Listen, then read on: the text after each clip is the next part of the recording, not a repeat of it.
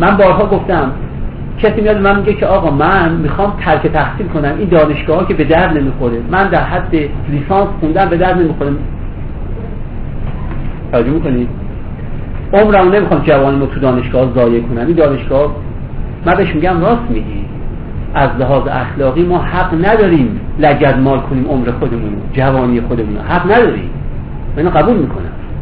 و بنابراین اگه از این منظر نگاه بکنم ترک تحصیل تو وقتی دانشگاه به تو علمی نمیده فهمی نمیده قدرت تفکری نمیده تجربه ذهنی نمیده ترک تحصیل تو از لحاظ اخلاقی کاملا موجهه اما یه چند نظر ظرفیتشو داری؟ ظرفیتش داری که همون همکلاسی های تو برن دکتراشونو بگیرن. سوادشون هم تو چون فرض برای این چیزی بهشون نمیده دانشگاه اما توی جلسه که وارد شدن ایشونو بگن آقا دکتر بفرمایید اونجا بنشین خانم دکتر شما بفرمایید اونجا بشین و خدا بگن که یه جا پیدا کن بنشین دیگه. ظرفیتش داری رو تحمل بکنی یا نه؟ این ظرفیت روانی اخلاقی یعنی به اندازه که ظرفیت روانی داری به اخلاقی عمل اگه ظرفیتشو نداری وقت فردا می‌دونی چی میشه؟ از فردا بیچاره اون دوستانت که هیچ مشکلی هم ندارن. فقط رفتن ادامه تحصیل دادن. تو بغضشون رو به کینه به دل می‌گیری کینهشون رو به دل می‌گیری خشم ازشون داری نفرت ازشون داری حسودی هم براشون می‌کنی چه تقصیر؟ تقصیر نداشتن. اون فقط رفتن ادامه تحصیل دادن.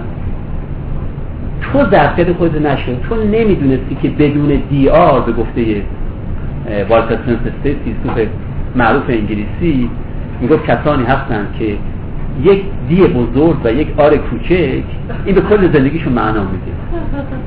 توجه می‌کنید میگیم چرا؟ می‌گفت به خاطر اینکه ازش می‌پرسن که تو سی سال جوانی تو زحمت کشیدی کار کردی آخه چه انگیزه داشتی؟ میگه خب انگیزه این بود دیگه. من الان دکتر جانسونم. قبلا جانسون بودم. توجه می‌کنید دکتر جانسون هم دیگه. خب تو که نمی‌تونی ظرفیت نداری که بدون دی آر هم بتونی زندگی کنی برو دی رو بگیر. چون اخلاقی زیستن هزینه های روانی داره که هر کسی موظف اخلاقی زندگی بکنه ولی در حد هزینه هایی که می‌تونه بپردازه. اگر نمی‌تونی تحقیر رو تحمل کنی توهین رو تحمل کنی حتی بی‌اعتنایی رو تحمل کنی توجه کنی مادر خانم میگه که داماد فلان هم دکتر فلانیه داماد فلان هم مهندسه یه دامادی هم داریم. نمی‌دونم عقبی خونده مثل این که و اگه نمی‌تونی تحمل کنی برو تو هم دکتر بشو برو مهندس بشو.